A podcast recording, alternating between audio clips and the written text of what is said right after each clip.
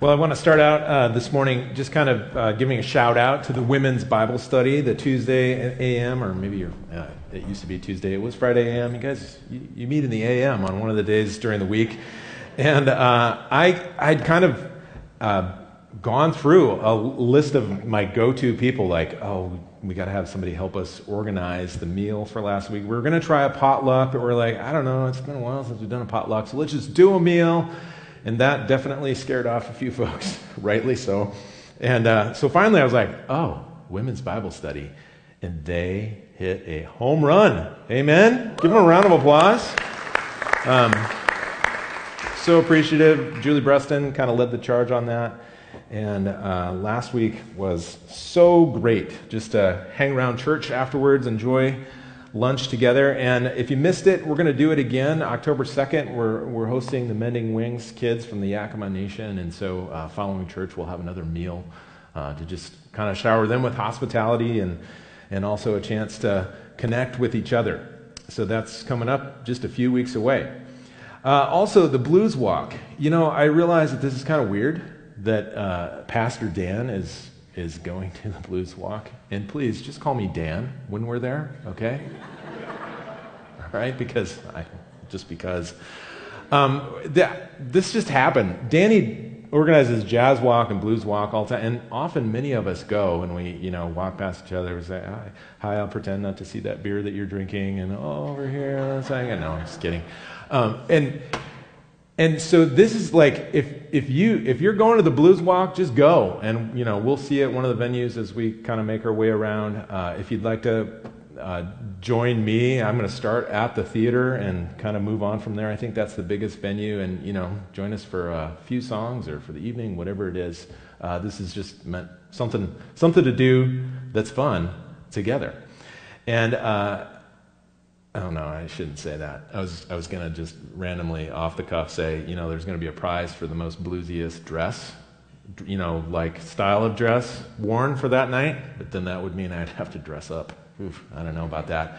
But hey, if you want to look like one of the Blues Brothers, I'll I'll buy something for you. I'll buy you dinner. I don't know. Um, I seriously digress.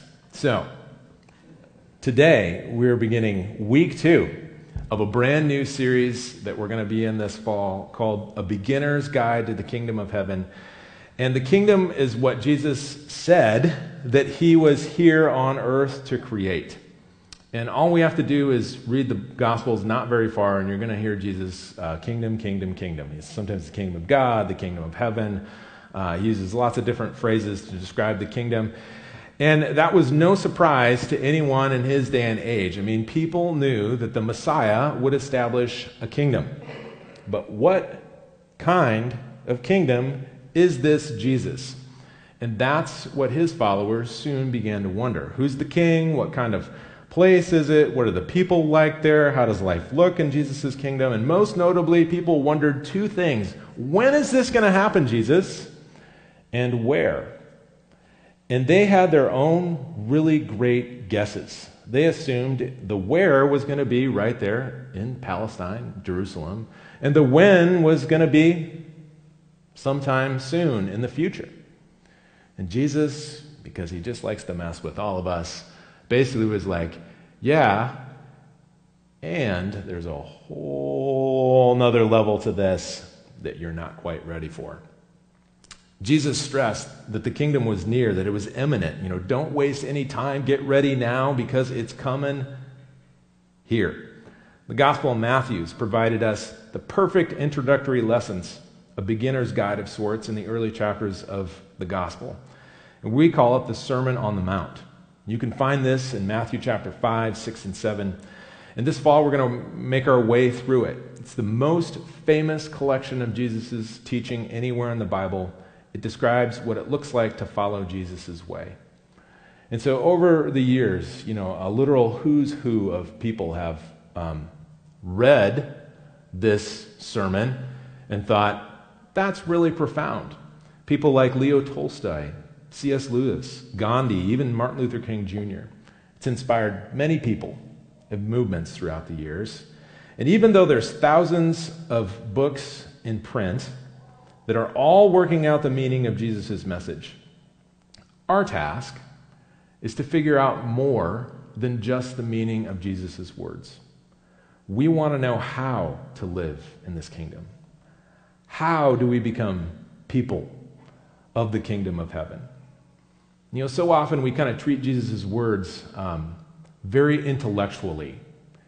Like our, our job is just to absorb them and regurgitate them at a moment's notice.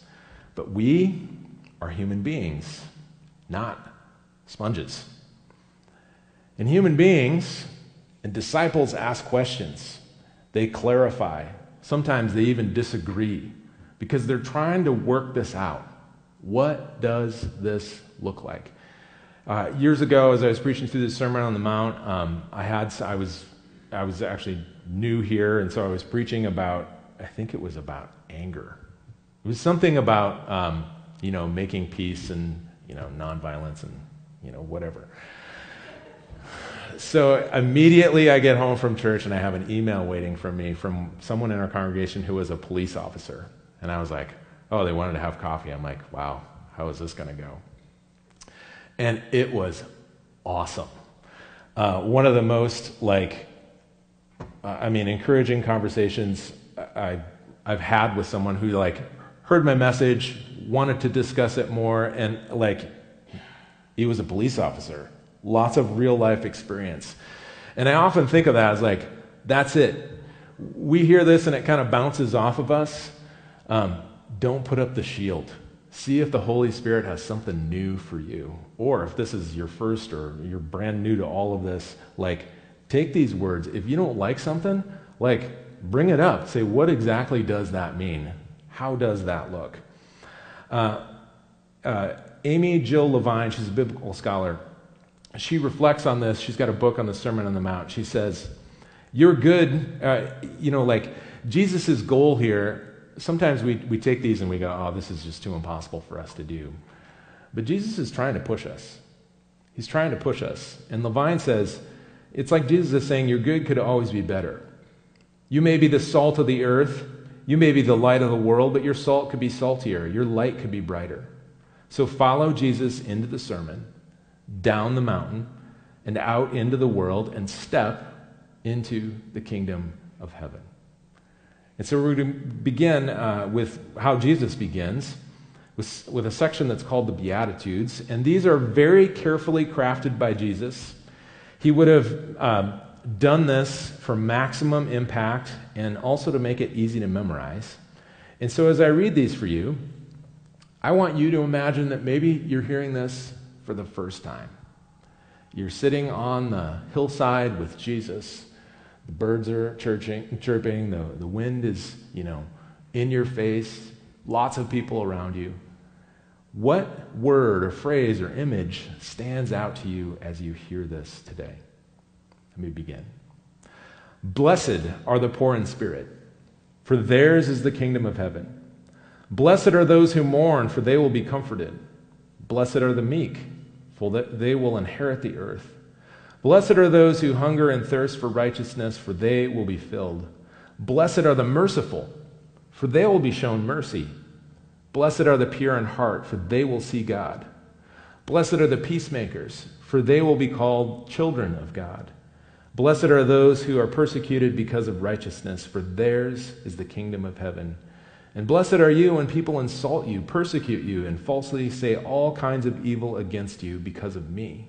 Rejoice and be glad, because great is your reward in heaven, for in the same way they persecuted the prophets who were before you. So, what'd you hear? Maybe it's the repetition of that word, blessed. Blessed, blessed, blessed, blessed are you. Maybe you wonder why a person would be blessed because they're mourning kind of sounds like it should be just the opposite there. Um, what about inheriting the earth? Is that something I want? You know, is Jesus asking me to be persecuted there at the end, to be mocked, made fun of for my faith? You know, throughout the centuries, people like you and me have, have wondered about this. What's Jesus getting at? And I have no doubt that the men and women who heard Jesus speak that very day felt similar to you and me.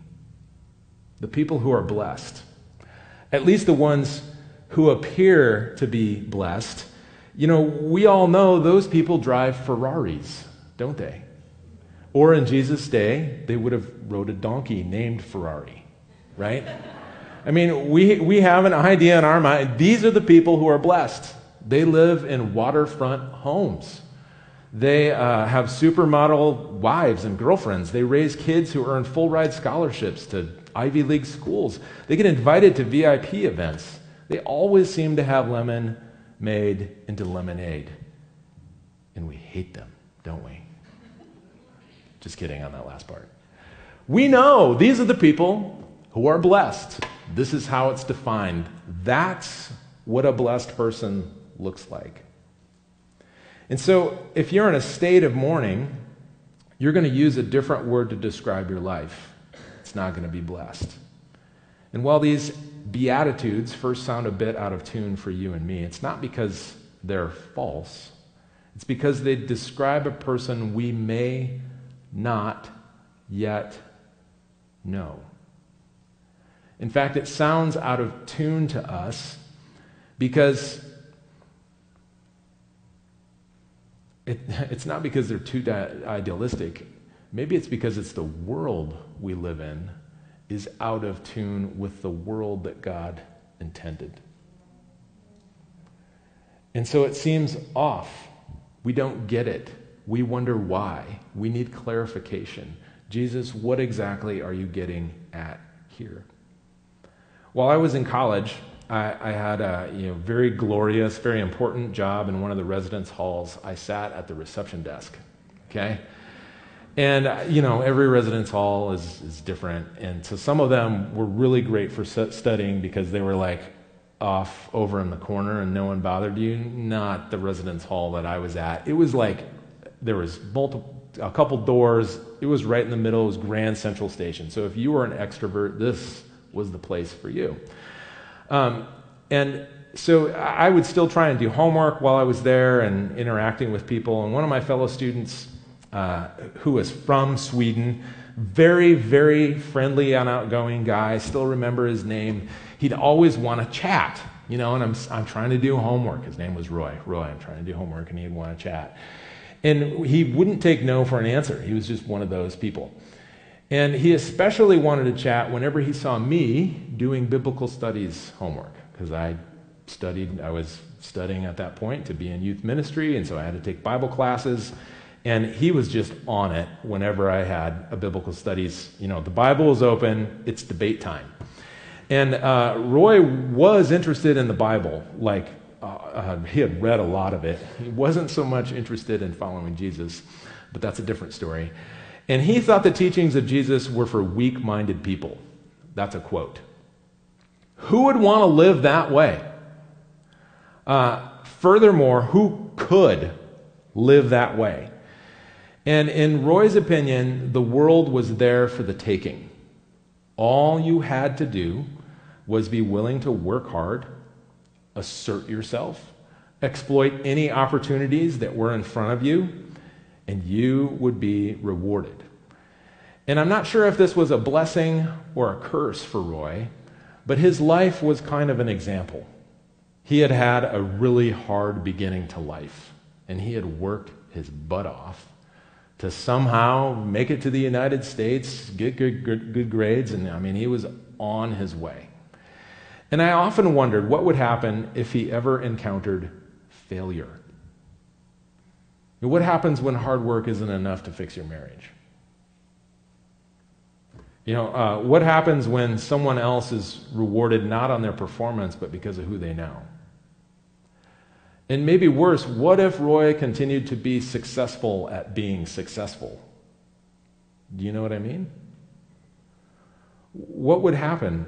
You know, would he enjoy his life or would he realize that chasing after the next accomplishment or paycheck? You know, sometimes when you arrive at the top, it's kind of empty, lonely. But you know, in some ways, my acquaintance Roy was right. These aren't qualities that come naturally to us. Maybe that's why it sounds out of tune. Definitely. Because God's world is out of tune with our own world. And none of this works. They're all just kind of profound words without God's power behind us. This is impossible to live out, impossible to attain without God's Holy Spirit in you, giving you a boost, helping in the transformation. We need a new heart, we need new eyes, we need new ears, and that's what faith in Jesus can do for us so that we can be in tune with God. Jesus calls people like that blessed. The word in the original Greek, which Jesus was speaking in Aramaic, so we're talking about multiple translations, which I'm always kind of shocked at how catchy it is in English, even though it's been through a couple washing machine cycles. But the word for blessed in Greek is makarios. It means literally happy, fortunate. Happy are those who are poor in spirit or mourning. Almost sounds worse, doesn't it? Uh, a survey of biblical scholars has a number of potent, uh, translations. You could say instead, you could say congratulations. You could say approved are you. You're right on. You're in sync with God. These are all kind of trying to scratch at the meaning of what Jesus means here when he says, Blessed are you. But happy is the one that always catches me off guard. And there is a difference between what we understand as happiness and what Jesus would have been teaching as blessed, or what he would have been saying as blessed. So there's a, a, a philosophy professor from Boston College, very smart man named Peter Kreeft. And uh, I had to read some of his books when I was taking philosophy in college. Uh, so he's been around for a really, really long time. He posted, uh, just like two years ago, uh, one of his lectures was posted um, on YouTube. I got to get this right. It was a YouTube channel called Cafeteria Catholics. And so Peter is a Roman, a practicing Roman Catholic. And so he goes through this. I mean, he brilliantly asserts there's a significant difference between what an ancient person would have understood as happiness versus our modern one. And that accounts for why Jesus' words here, you know, happy are those who are poor in spirit, why that sounds so off to us. You see, ancients saw happiness in terms of like, there's this really deep seated true blessedness that you feel in the deepness of your soul. When we say we're happy, we mean something more like we're feeling content. You know, it really has to, like, how are you feeling at this moment? It's very subjective. It's this kind of satisfied. That's what we mean when we say, oh, I'm happy in this moment. And um, you make that own assessment. It makes no sense to us, Kreeft was saying. If someone said, even though you think you're happy, you're not. We would look at someone like that and, and we'd be like, how would you know? Right? Only I know if I'm happy. Well, the ancient understanding would have been very similar to that. Hey, you might think you're happy, but you're not. Socrates uh, said, Justice is always profitable, happifying, would be a literal translation. Justice is always happifying, injustice never is. The just person, even if they have nothing else, is happy. The unjust person is not, even if they have everything else. I believe that's in Plato's Republic, no less. What gives? You see, in the ancient world, happiness is more a result of who you are as a person and your actions. It's, uh, it's a matter of your soul. It's not just good fortune. I mean, that's kind of mixed in there. In the modern world, we would flip it. We would think, well, happiness is really contingent on our circumstances and good fortune and luck. And if things are really going my way, then I feel happy. And of course, there's a little element of, well, you know, I want to be a good person. I want to you know, I'm not just, I'm not ter- just terribly awful. I mean, there's things, but you see the difference? There's a different makeup, a different understanding of happiness The ancients would have understood that as blessedness. There's something in who you are that as you deal with the world around you, that's good.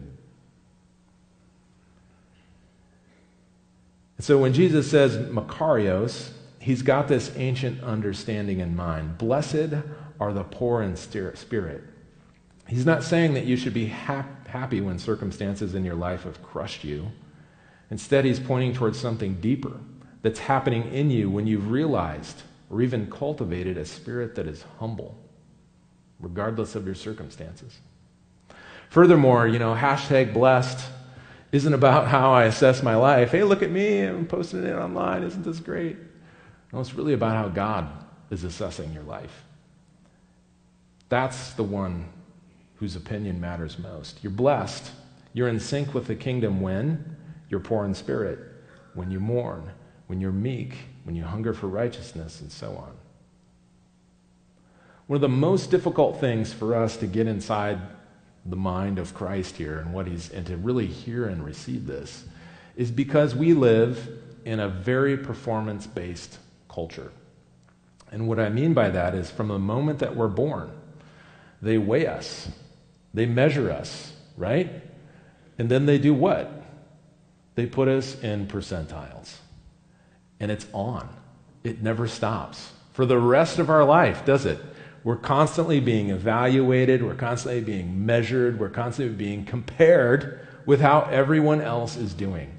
And it's impossible for us to break that mindset, or nearly impossible. But entrance into the kingdom of heaven isn't based on performance. There's no scouting combine where you can impress God with your on field abilities. And that's because God always already knows that we can't do it. We're horribly inept we're doomed from the start. We can't even hear the words of Jesus describing a way a kingdom person looks without wondering if Jesus got that wrong. That's not blessed. And so, what Jesus is doing is he's describing a person in whom the kingdom has taken root. Here's what that person looks like. When a seed that God planted in our soul begins to grow and emerge, this is what blooms. And so these words of Jesus here in Matthew 5, they're not a roadmap to help you find the way to the kingdom of heaven. You know, uh, I'm going to really strive to be poor in spirit. They really kind of describe a person who's already arrived. And if you've arrived, this is what's growing in you. So, Jesus, how do you get into the kingdom of heaven? Well, Christ is always making it clear. Entrance is through him. It's submitting to the king. It's laying prostrate before the God of the universe and saying, I need help. I need your help. I've messed up my life horribly. What do I do? Jesus, forgive me. Lead me on. It's this brokenness in your spirit that starts it all. Then you sit at Jesus' feet and you learn, you follow. That's what it means to be a disciple. And when you begin walking with Jesus, you receive the power to become the kind of person he describes. So, up until I was around 40, I read these, I heard these a lot different. There wasn't a lot in my life that I had had to mourn up to that point. And although I would have thought that I was humble, I would have described that as being poor in spirit. And now I look back at that and I go, hmm. Uh, my reality was I was born into a world that offered challenges that I could overcome, where I could excel. Uh, I found that I could do well at a lot of things, and people applauded for me. They patted me on the back. They offered me more opportunities. That was my drug. It was, oh, I'll do this good. The formula was really simple. I treat people with respect and kindness. I make an honest effort. I push myself whenever I need to, and uh, I try and do my best. Things worked out. And then things stopped working out. Suddenly, abruptly, surprisingly, alarmingly, actually. Um, in the span of a few years, I found myself negotiating a number of situations, uh, most of which were completely out of my control. My boss decided to take things in a new direction. He wanted me out of the organization. My sister called me while I was on vacation. She said she'd been diagnosed with a brain tumor. My dad died suddenly of a heart attack. I got a new job, and instead of numbers heading up and to the right, they stayed even or they declined. And try and try and try as hard as I could. I couldn't turn any of those around. It didn't make any sense. God, what's wrong? Have you removed your blessing from me, God? Oh, maybe there's some open, horrible sin in my life that I am not acknowledging. God, what? For me, life was this formula, and it had worked out really well in my favor until it didn't. And so suddenly I started listening to things like the Holy Spirit and also things like the Beatitudes in a very new and strange light. When Jesus says, Blessed are the poor in spirit, he's taken aim at one of the greatest lies of our time.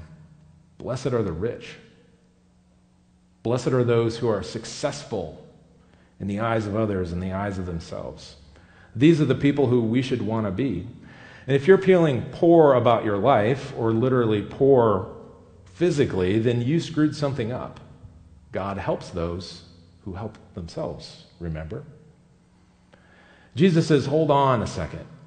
A sign that a person is alive in the kingdom of heaven is that they are poor, not just in their bank accounts, but all the way down in their spirit. And when he says this, he's not saying these people are weak minded or they're depressed or they're fragile somehow. Um,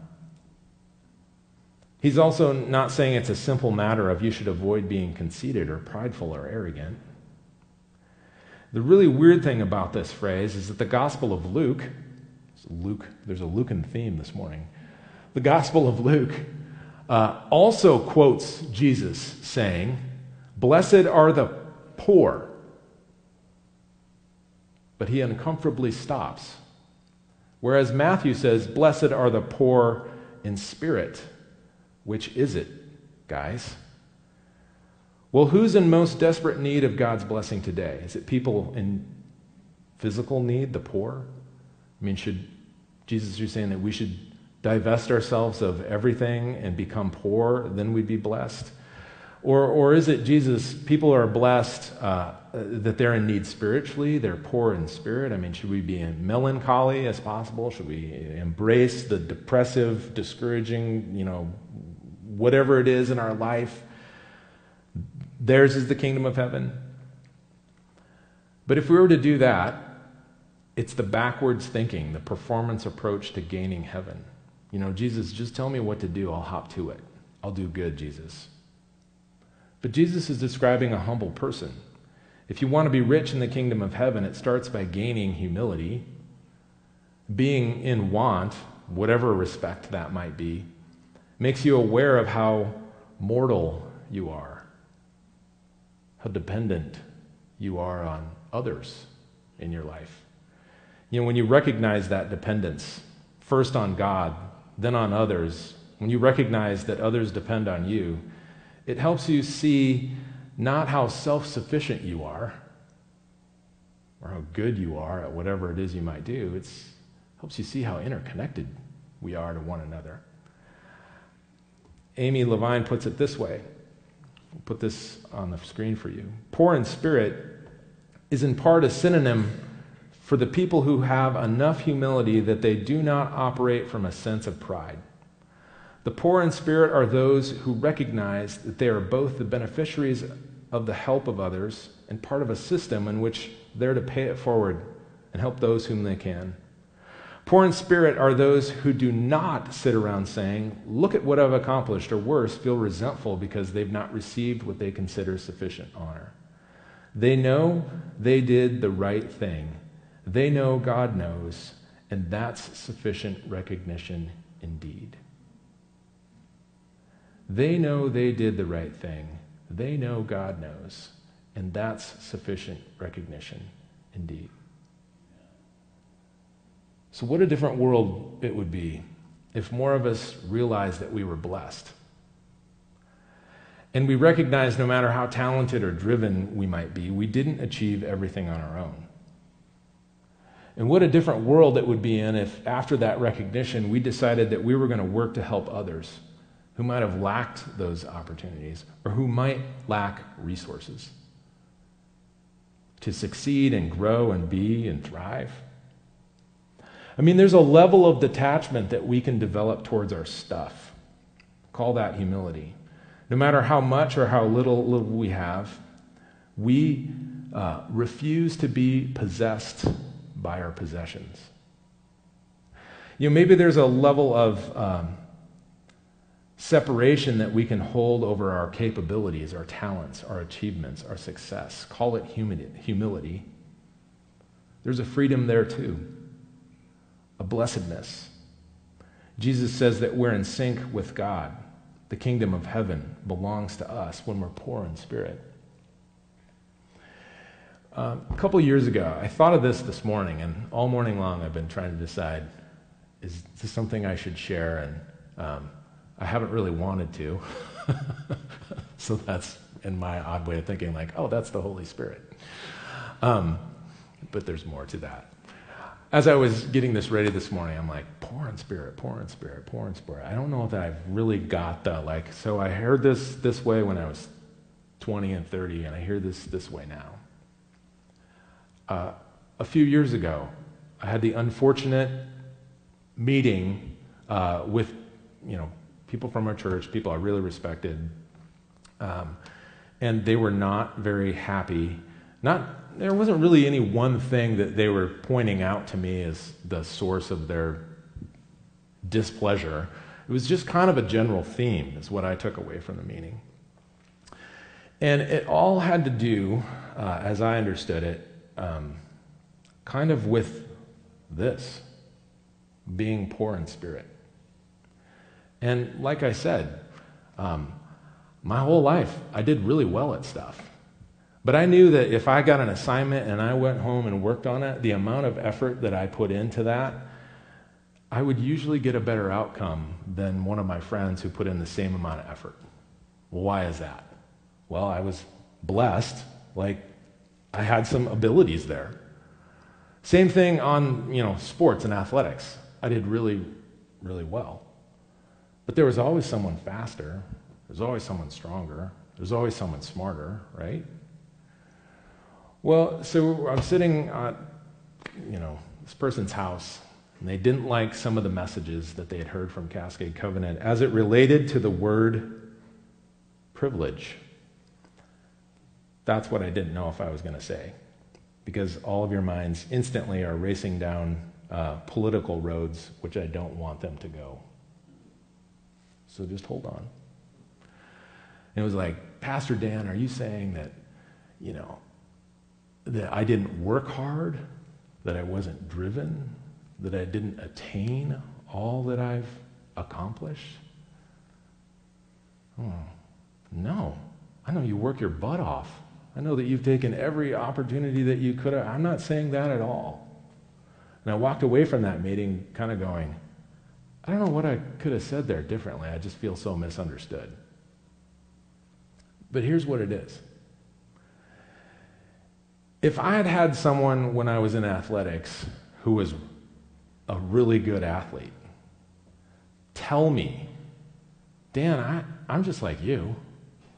I've just worked really hard. And that's why I'm faster and more agile and can and I'm getting college scholarships. I would know, like, that's just not true. I'm not, like, you've worked really hard, you've earned that scholarship. I agree. But there's a difference between you and me. And that's just the way it is. And so when I think about being poor in spirit, it's coming to that acknowledgement of, like, yeah, uh, God has, God has blessed me. He's blessed all of us with different things. And we've created this world system that, you know, values some of them higher than others. That's not the way that it is in the kingdom of heaven. And it's not just about trying more hard than everybody else. It's about acknowledging our depend like we're poor in spirit. We're broken. We need God's help. We're actually interconnected and dependent on each other more than I'm comfortable. That's just how God has made us. That's who we are as people. And when we start to acknowledge that and are filled with thankfulness, it, it doesn't make us go, oh, all this stuff is mine or all this is mine or whatever. No. The response is God's response in us. Like, we want to share, we want to help, we want to be there and support, we want to cheer, we want to love other people, even if they're really different than we are. They're people made in God's image. So when Jesus says, Blessed are the poor in spirit, he means just this Blessed are the poor in spirit. And um, recognizing that this blessedness is of infinite value, more than a fleeting feeling of happiness, is our task. Maybe I shouldn't say task after I've been hammering on performance all day. It's our invitation. Blessed are you who are poor in spirit. Blessed are you who are mourn, for you'll be comforted. Blessed are the meek, for they'll inherit the earth. Blessed are those who hunger and thirst for righteousness, for they'll be filled. Blessed are the merciful, for they'll be shown mercy. Blessed are the pure in heart, for they will see God. Blessed are the peacemakers, for they will be called children of God. And blessed are those who are persecuted because of righteousness, for theirs is the kingdom of heaven. Please join me in prayer.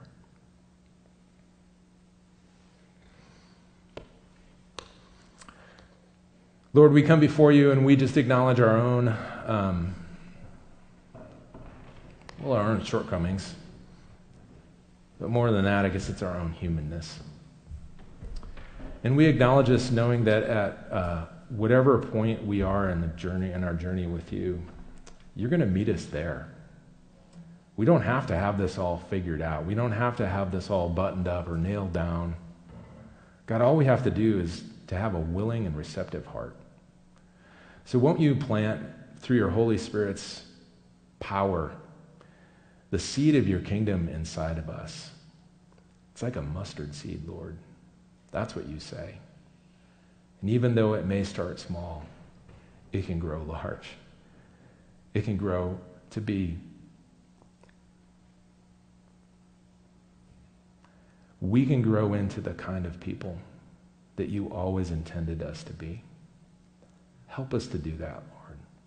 And this we pray. Amen. Well, um, next week, I was hoping to go through the first three there. You know, poor in spirit, blessed are those who mourn, and the meek. I thought we'd just get the really ugly stuff out of the way. But I only made it through one. So next week, we're going to talk about mourning. Doesn't that sound exciting, church? yes. Oh, man. I can't wait. Um, mourning and meekness. Uh, but, you know, all throughout history, people have read these and are like, that's just unattainable. I can't do that. Maybe that was Jesus' point. I'm not sure. But there's also an invitation in that. Like, man, if you find yourself there, and I think at some point, all of us do. Jesus is saying there, you're blessed. You're not a screw up. You're human.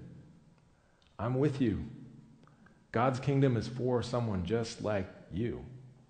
And so rather than being discouraged or put off or like, man, I'll just forget that, it draws us closer to Him. It draws us closer to the kingdom because we realize that's the grace, that's the mercy, that's the freedom, that's the new life right there. I want it. And so those are the people that we want to be. So go this week. May you be poor in spirit. I mean that in the best possible way. May you feel blessed. Know that you are blessed, that the Lord Jesus Christ is with you. Amen. Amen. See you next week.